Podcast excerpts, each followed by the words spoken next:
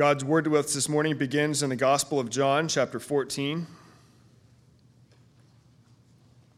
verses 1 through 11.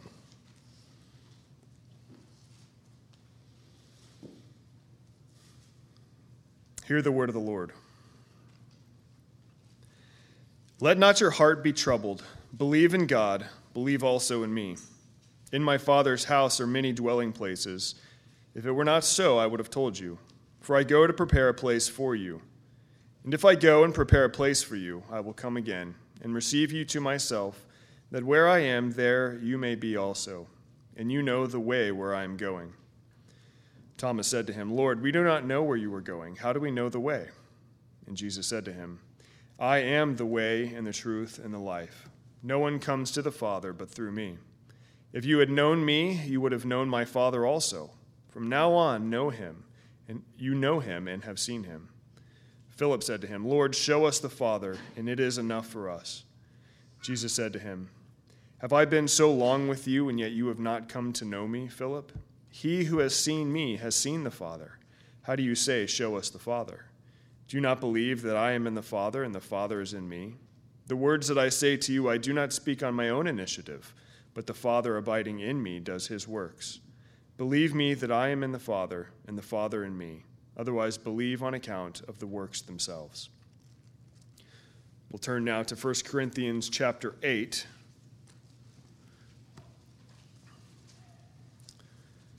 Verses 1 through 6.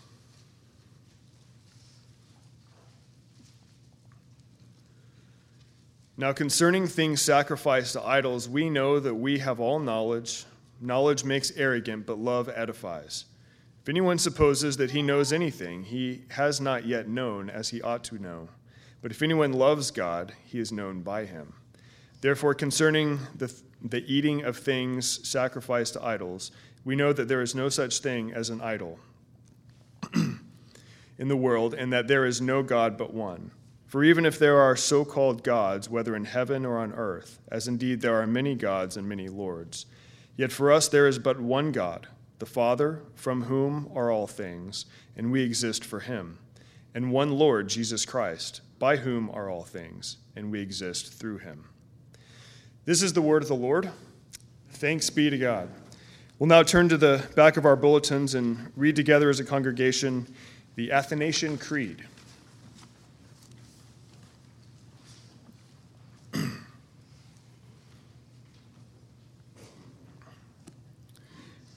The church's faith is this that we worship one God in Trinity, and Trinity in unity, neither confounding the persons nor dividing the substance.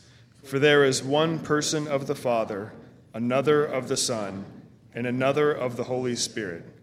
But the Godhead of the Father, of the Son, and of the Holy Spirit is all one, the glory equal, the majesty co eternal such as the Father is, such is the Son, and such is the Holy Spirit. The Father uncreate, the Son uncreate, and the Holy Spirit uncreate. The Father incomprehensible, the Son incomprehensible, and the Holy Spirit incomprehensible.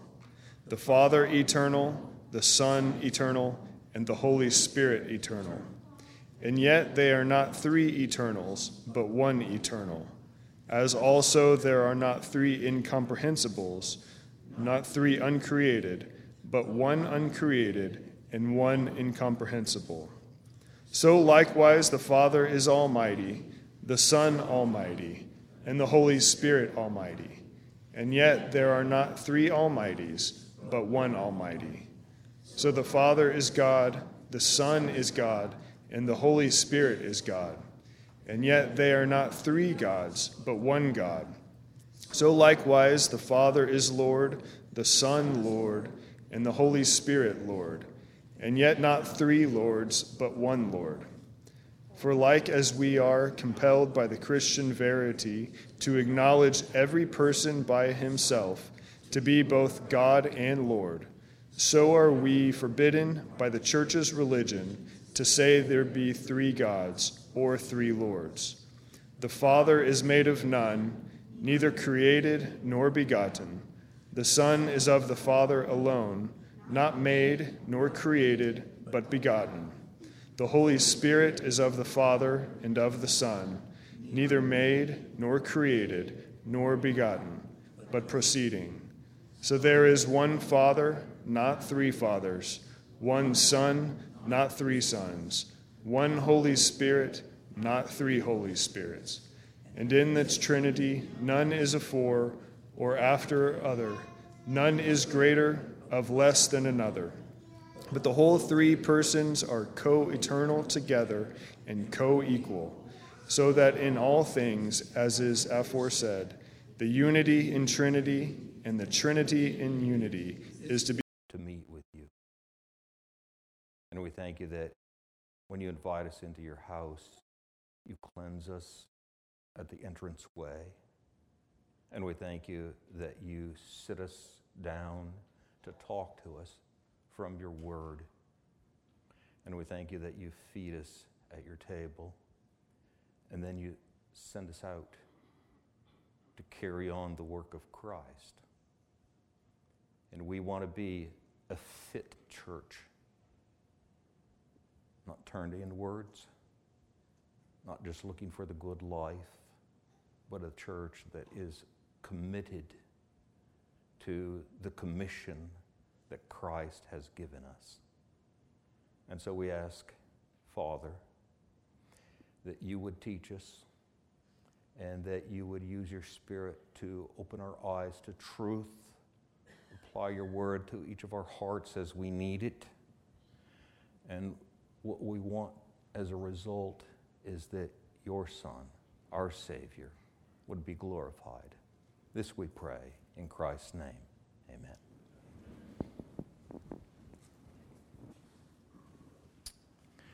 There are three creeds that over the centuries the church has adopted. One is the Apostles' Creed, one is the Nicene Creed, and one is the Athanasian Creed. These creeds were hammered out as the church dealt with doctrinal issues. These creeds cross a lot of boundaries and denominations because the church is broader than our denominations. And we're reminded, for example, in passages like Ephesians chapter 2, the ch- church is being built. There's a foundation that's been laid, and then stone by stone, this temple is being built. Of course, the temple is you and me. And when someone comes to Christ, they are added into this building. And in this building, the Holy Spirit lives, indwells. We're going to talk about that in a minute. And so the work of the church over the centuries is accumulating. It's to our own danger if we don't know that work. It's to our own danger if we think we know more than that work, because we don't. The church is not perfect, and through the centuries, the church has done a lot of stupid things and held to a lot of wrong doctrine, but the church today, even McKinney Bible Church, has done some stupid things and has held to wrong doctrine. Now, of course, if we knew what it was, we would jettison it. But we don't. But in time, the Holy Spirit may move us in this direction or that direction as a church to help us grow because we know we are finite people and we have trouble with our thinking and we are all very biased to the way we think, and we're hard nosed, and we change with difficulty. And so when we come to the scriptures, we come with our perspective and really aren't even open to new perspectives. Having said that, of course, you don't want to be wishy washy and open to every new perspective. But what the church has hammered out over the centuries in creeds These creeds are acceptable and they are fundamental and basic. It's to our detriment as a church that we do not recite the creeds. Our children are the worse for it. When it comes to the Trinity, you know, I think you know, that in the last years there's been a lot of debate about the Trinity. And in Orthodox circles, many churches, including ours, has been called heretical in certain aspects of the view of the Trinity. James White has written a book called The Forgotten Trinity. And I would have to say that's pretty much where things stand across America when it comes to, well, the Bible church, the Baptist church, you know, independent churches. It's not that we don't believe in the Trinity, we do believe in the Trinity. But we're not very precise about it, and we don't think much about it. I shouldn't say it, our God. And today, on the church's calendar, and of course, the church's calendar has its difficulties, but Trinity Sunday certainly couldn't be one of them. And why would it be after Pentecost Sunday? Because the Father sent the Son, and the Son came into the world and he paid for our sins, and he rose from the dead, and he ascended into heaven, and having gained the promise of the Father of the Spirit, he poured forth that which those at Pentecost both saw and heard. Father, Son, Spirit, it's only appropriate that Trinity Sunday on the church's calendar should come after Pentecost Sunday. Now, of course, the calendar is not biblical, it's traditional. Like I said, it has some difficulties. We wouldn't want to follow it exactly. But again, the church has done something over the centuries, and we show our arrogance by ignoring that. So today we're just going to spend a few thoughts on the Trinity, and I've been convicted to think, well, you know, we probably should spend some more time. There's a whole lot of stuff being written right now, and it's very good, and there are things to be considered. Today, our focus will be narrow. There are two words that are probably not part of your everyday vocabulary. One is perichoresis, P E R I C H O R E S I S, to teach your children and the other one is circumincession. C I R C U M I N C E S S I O N. The first is Greek, the second is Latin. These words were chosen in uh, hammering out from the scriptures the doctrine of the triune God to try to explain something, as you read in the Athanasian Creed, that's incomprehensible. God has given us some pictures to help us understand a bit. But of course, there is no one like God. And there is only one God. And when you say there's one God and He exists in three persons, it's hard to keep those three persons together in one God. Instead, we tend to think more like, well, three persons, three gods, but the Athanasian Creed is there to correct us, to make us realize God is spirit. There is only one essence of God. And this essence shows up in three persons of the triune God.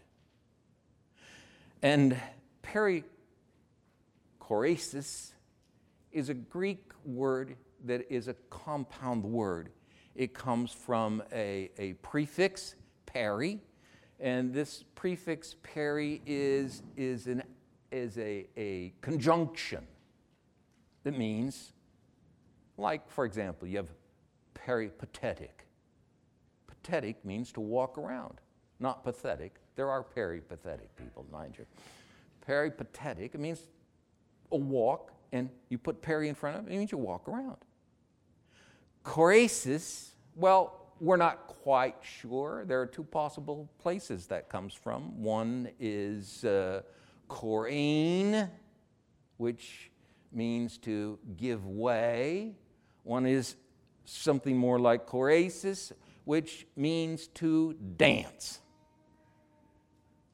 Dance around or give way around. But what the words, both the Latin circumcum, circumcommunion, say, it's not my everyday vocabulary either, obviously. These, these two words mean to indwell. So they have a spatial aspect to them. Because we're physical people and we think spatially, and it's hard for us not to think spatially. It's hard for us to think of, uh, you know, a spirit, a ghost. What is that? It's hard to tell, but God is spirit. We know that.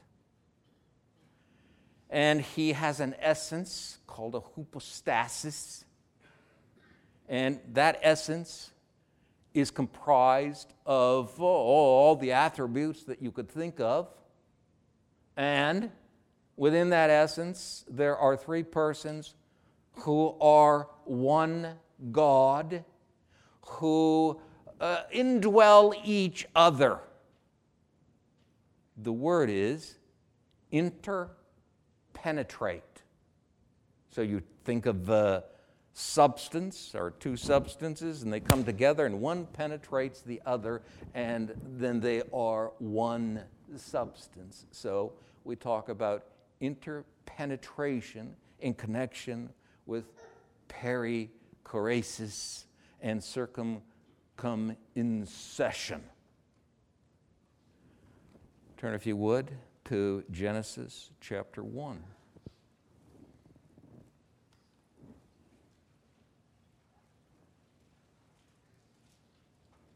Verse 26 Then God said, Let us make man in our image according to our likeness, and let them rule over the fish of the sea, and over the birds of the sky, and over the cattle, and over all the earth and over every creeping thing that creeps on the face of the earth. And God created man in his own image. In the image of God, he created him, male and female, he created them. And God blessed them.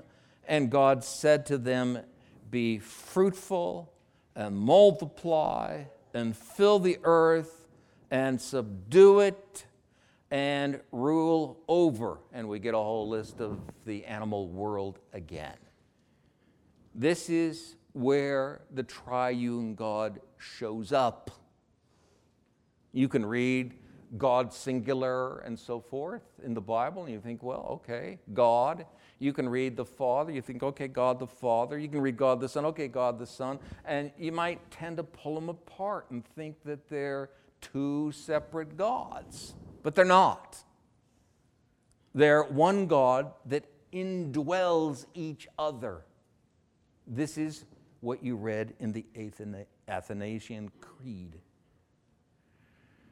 Now, how do we how do we how do we come to grips with that?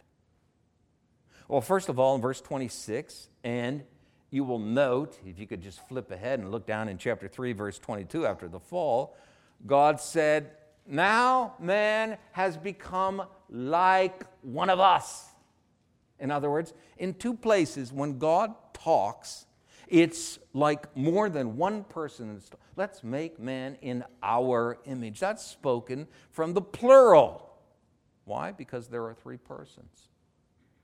And they are distinguishable, but you cannot pull them apart. They belong together. And so God says, okay, here's what I'm going to do to help you know me.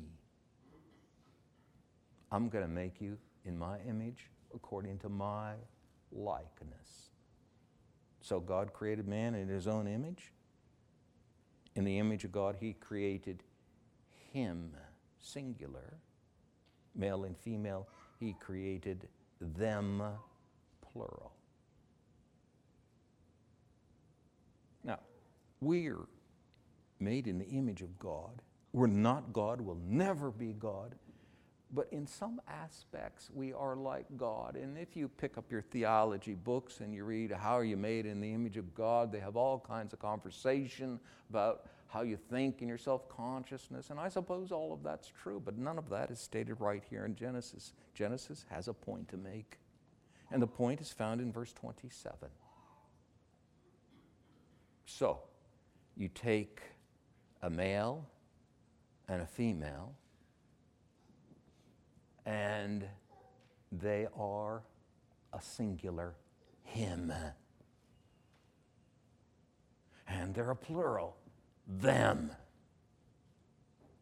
And you step over into chapter 2 when we get the second creation account, the Yahweh creation account, the Yahvistic creation account, as it's called. And that is God's covenantal name, and it's not surprising. The first account is Elohim, his power, creating all things in seven days. The second account, going back over the creation of man, but now with his covenantal name because he's creating a covenantal couple. God is covenantal.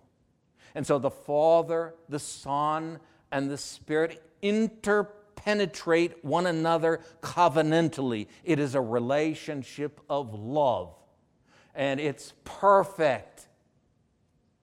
So there's one essence, there is one will of God the Father doesn't have a will and the Son has a different will and the Spirit has a different. No, there's one will. There is never a disagreement. They always think the same, they always make the same choices. Wouldn't it be lovely to have a marriage like that? Well, of course, that's somewhat of the goal, says verse 27 of chapter 1. So God made man in his own image. In the image of God, he created him. Okay, here's this him.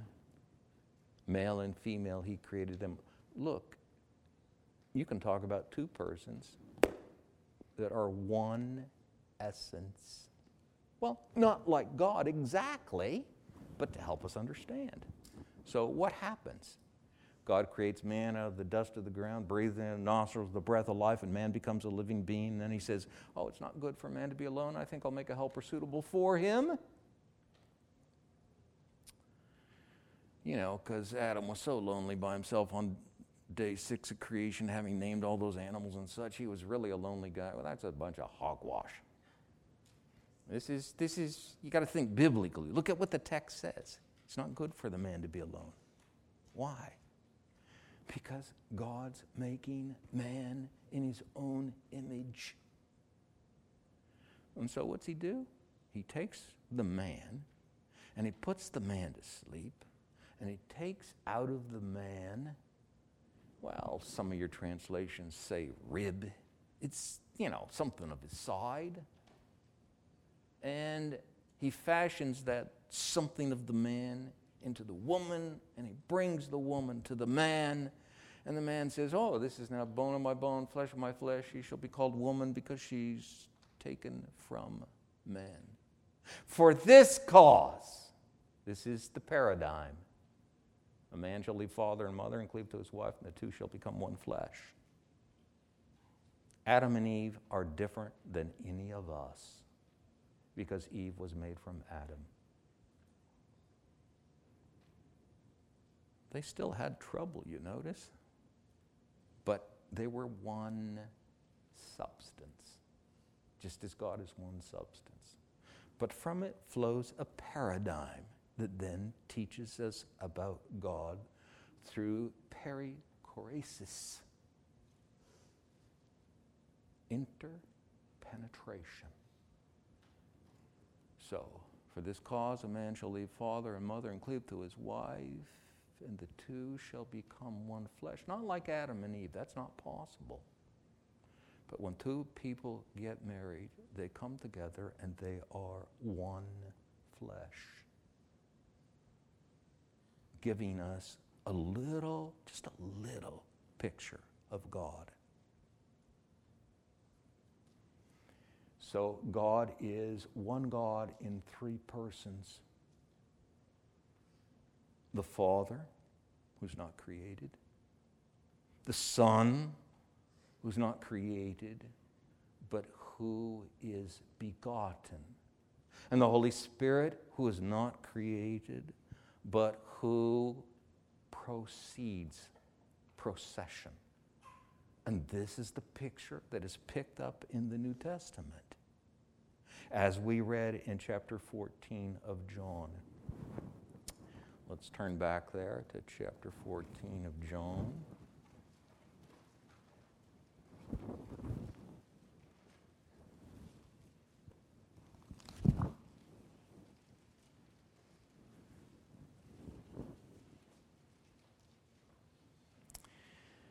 And we just want to read uh, verses 8 through 11 of chapter 14. If I can find it here.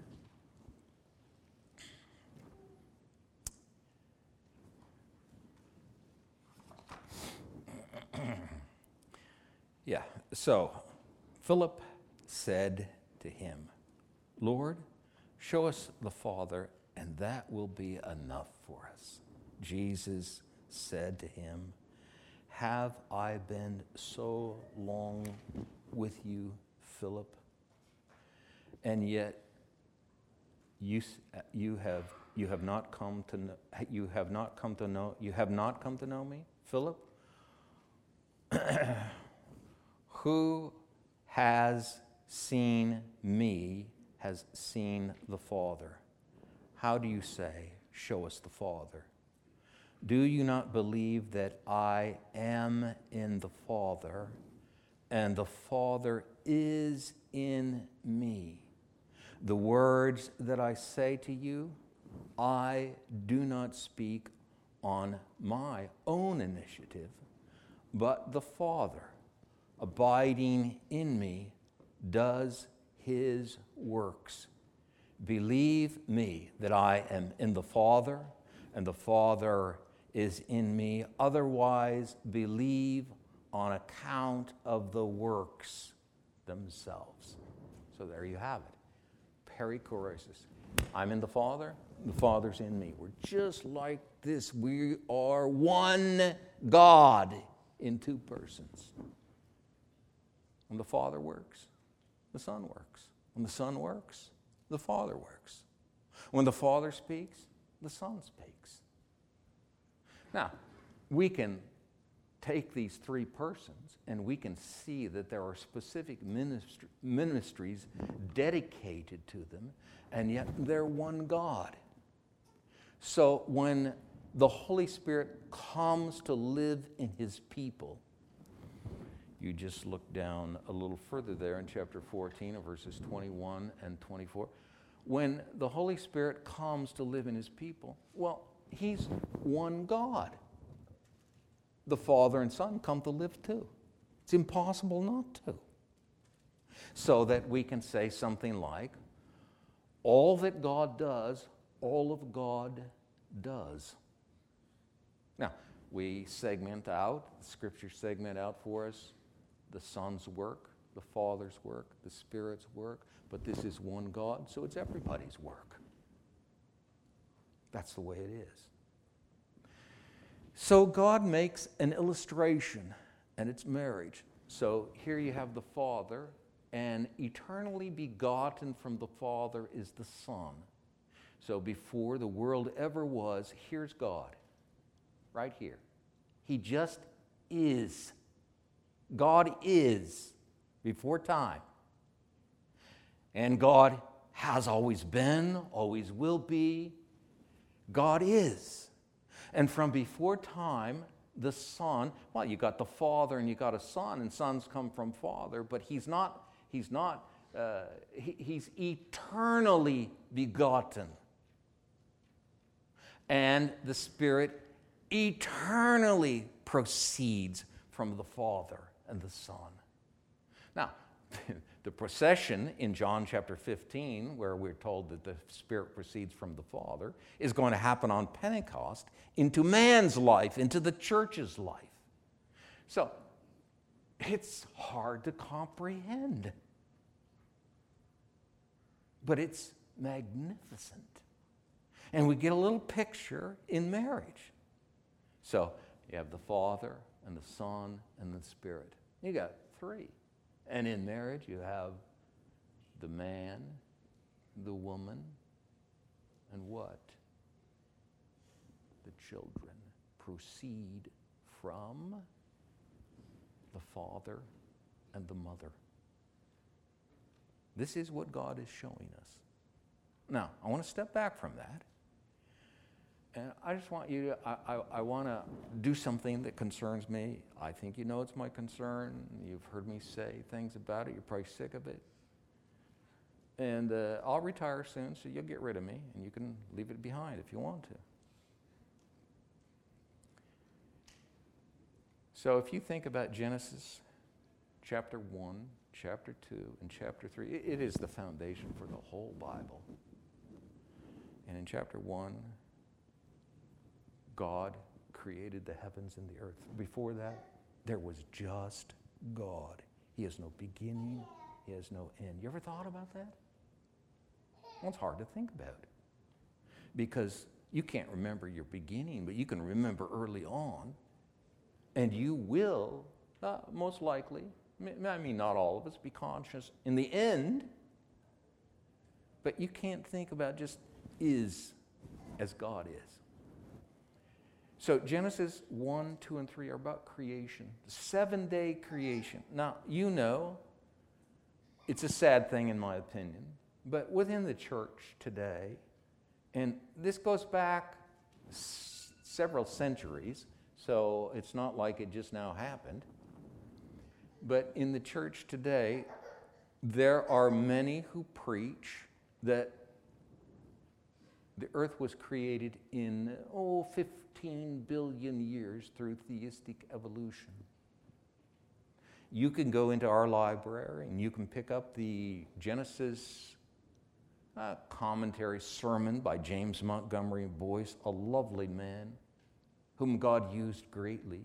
And you can read in Genesis 1, and he believes that science teaches us 15 billion years. I have friends that think that. But put all that aside. They still believe God created, but just put that aside. Whether it's 4,000 years, which is more where I am, or 6,000 years, which is where some other people are, or 10,000 years, or 15 billion years. Before years could be measured, God is. Now, think about the creation. It is magnificent, stupendous. Man has only begun to know about this creation. Still, we find things at the bottom of the ocean we've never seen before. It's something. How it works in harmony, how it fits into the solar system, this earth we live on. All of that. Have you ever thought about that? Well, when Genesis was given to Israel, they didn't know near as much as we know. We know a whole lot more. But before that was, God is. And according to the Bible I read, it says God created the heavens and the earth. And then he began to form them and filled them. And within that forming and filling, he filled the earth with man. And he said to man, Okay, now you're in my image. And I rule this huge universe. It's all mine. But what you're going to do is you're going to be fruitful, multiply, fill the earth, subdue it, and rule the earth. So here are two people up on a mountain called Eden, up high because the rivers flow down from Eden down to the garden. Then it splits into four rivers that flow throughout the earth, the four corners of the earth. And God says to those two people, perichoresis, indwell each other, fill the earth, subdue it, rule over it. And some people would say, as uh, many do today, well, now the earth is full, that job is done. Well, the earth may be full, but I don't really think it is full. And the job certainly isn't done because godly people don't rule the earth. That is the command. Adam and Eve. Well, Adam and Eve messed it up. And of course, from that point on, there's redemption history to bring forth the Messiah, King Jesus, who saves us. And we've been looking at that in 1 Corinthians chapter 15. And then he goes to work, having arisen from the dead, ascended into heaven, seated at the right hand of the Father, where the Father says, Ah, come on, sit down until I make all your enemies a footstool for your feet. And right now, Jesus is at work, seated on the kingly throne, subduing his enemies, and the last one is death. And he said to his disciples, Hey, I send you as my Father sent me. The sins of those you remit, they're remitted. The sins of those you retain, they're retained. He sent them out. And ever since that day, the church has been sent out to do what? Well, of course, to bring the gospel. What is the gospel? The gospel is the good news that Jesus is King. It includes the narrow gospel. What does it take to be part of this kingdom?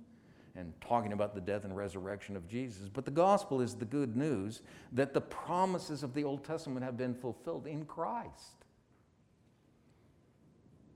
Okay, so I'm coming to my main point here.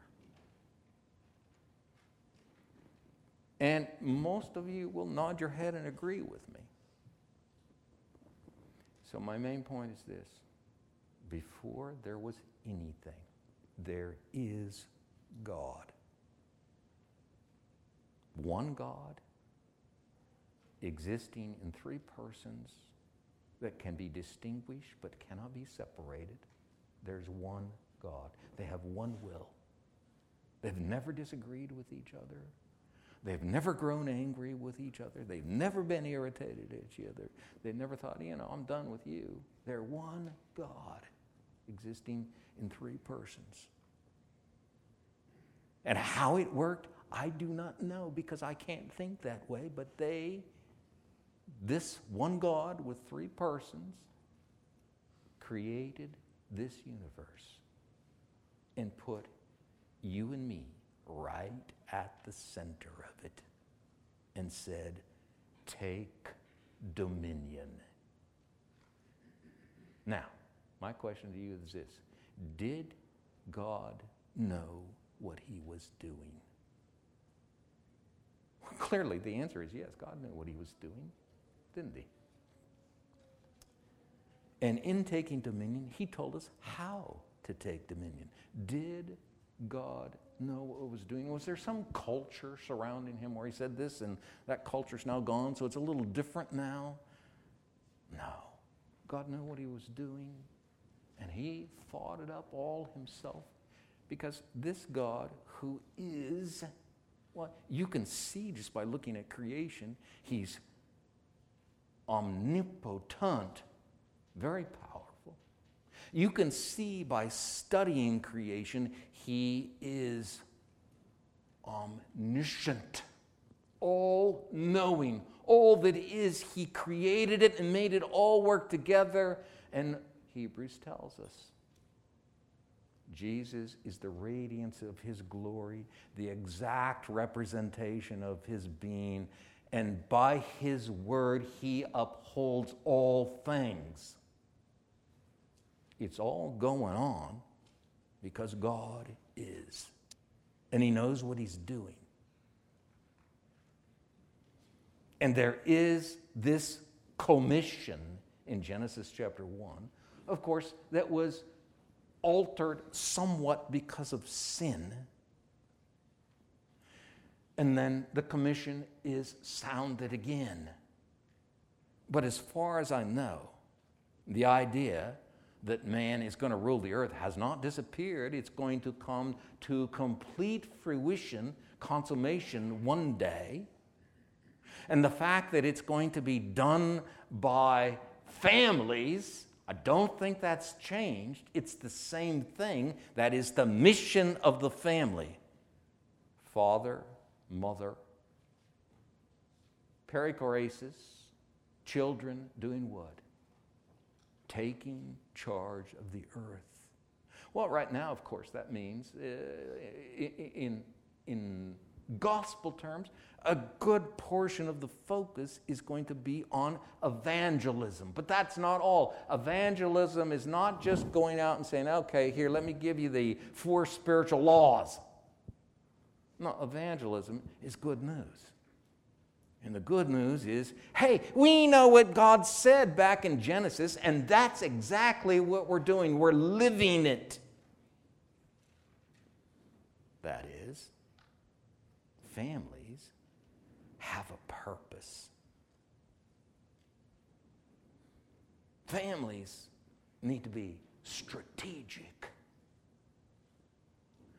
So, within the church, some people get very rich, but that's not our purpose. When the, within the church, some people will become very well known, popular. That's not our purpose. Nothing wrong with that, as long as that's not the pursuit. No, what is our purpose? Well, we're made in the image of God. Our purpose is to be like God. The Son and the Father and the Spirit, they don't argue. You argue with your wife? Then you're not quite like God yet. Are you teaching your kids this is the mission of the family? Move it in the New Testament to the church. We're here for a purpose. And we're, we're not here for the American dream. You know, to have a certain size house, uh, 4.3 kids, two and a half dogs, you know, that kind of stuff. Although all of that's fine. But that's not why we're here. Until the church gets missional, until the church gets strategic, until the church says, you know, I know why I'm on the earth. I'm on the earth to have a family. I know there are exceptions, so don't misunderstand me. I know God gives people to be single, but I'm just going back to creation, and all I'm saying is this is why we are here. We are here to fulfill a creation mandate that was interrupted by sin, but Jesus has corrected that problem for us with his own blood so that we can step up and say, you know, this place is fantastic, and I get to enjoy it while I'm here. And, you know, God gives you a good life. You say, This is fantastic. I get to enjoy it while I'm here. What Paul says, you know, tell the rich in this world, don't fix their hope on the uncertainty of riches and tell them to share with those who are in need. Why? Because it's missional. Missional. We're here at Jesus' command, picking up from Genesis, because after all, Jesus was there at creation. In the beginning was the Word, and the Word was with God, and the Word was God. The same was with God and all things came into being by him, and without him, nothing came into being that is in being. Whoa. And God said, Oh, Father, Son, Holy, let us make man in our image. And God said, Okay, this is what I want you to do.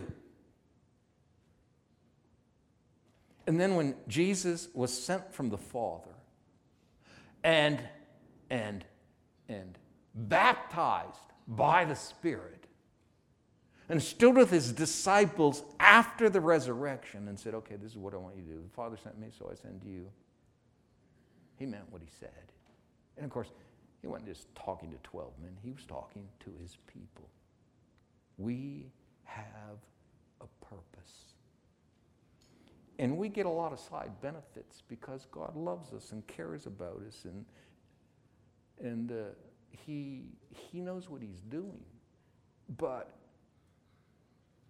I'm trying to get us focused. There's a task at hand. And the task is bringing everything under subjection. Now, we know that will never happen unless people's hearts change. And so at the top of the list is we go and we talk about the gospel. And we're doing better at that here at McKinney Bible Church. We, we can get even better yet. But th- that's only part one. Part two is okay, now when people come and look at our lives, do they see that it measures up to what the Bible says? That's what we need to do. That's where we need to be going. So, what I'd like you to do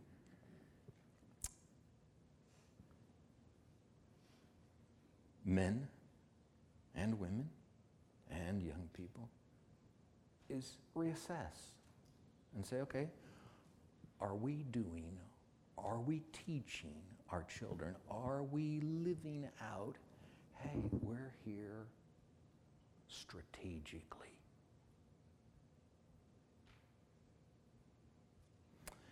Way back when, I think probably when we first moved into this building, I preached a series. Uh, I, I wouldn't even want it dug up now.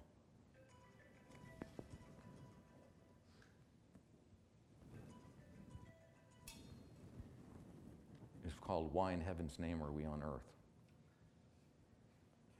It was about the book of Acts. And that was back in the days when I thought our dwelling place was going to be heaven.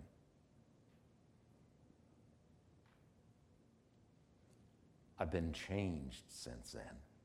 We're going to go to heaven, but our dwelling place is going to be the earth. But the point was, you know, God has us here for a reason. That was the point I was making at Acts. God has us here for a reason. So I want you to think about this. You know, we, we went through, I'm going to call them our glory days. Our glory days were when the Beatties came. And from up from Mexico, and then they brought through this tribe of missionaries, and our young people wanted to be missionaries. Any families urging their kids that way?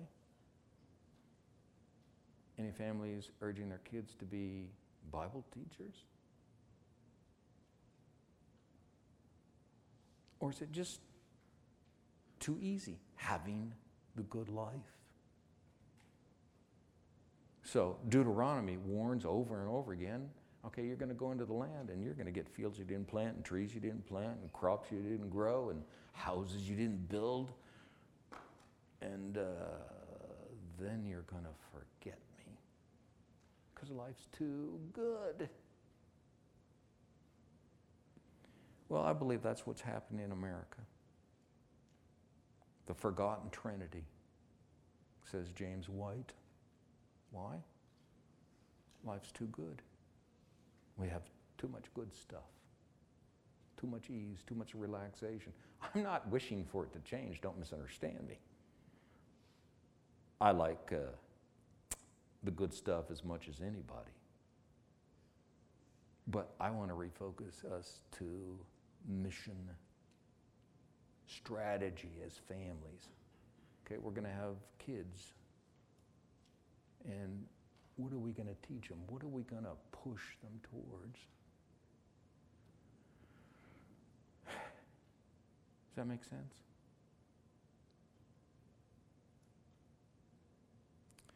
Well, we raised our kids a certain way, and it certainly wasn't the perfect way. And uh, I wish I could live it over to be a better dad than I was. I'm still a dad, but I wish I could have. I wish I were would have been better than I was. I didn't spend enough time with my children. I spent too much time teaching Bible studies. But we raised them in a certain way. And, you know, it had its hiccups. Everything didn't go according to plan. But in the end, God worked it all out by His grace. And now I have one favorite daughter in law, and I can't decide which son in law is my favorite. Helps to only have one daughter in law, right? And we have 19, 20 grandchildren. One is with the Lord. And I think my kids are missional minded.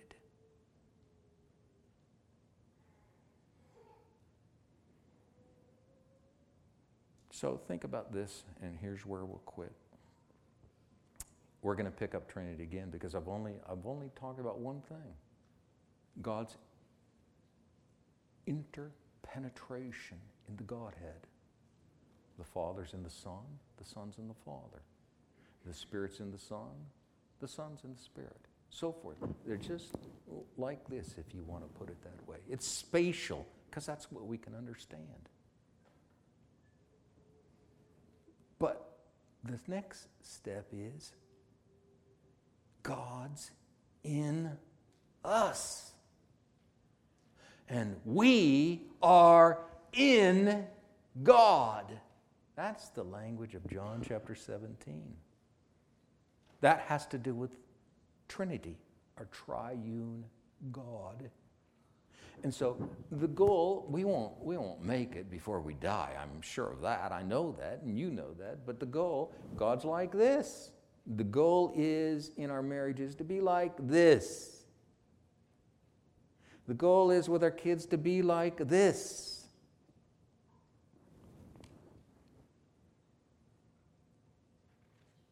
It's Trinity Sunday. Isn't it great? Let's stand.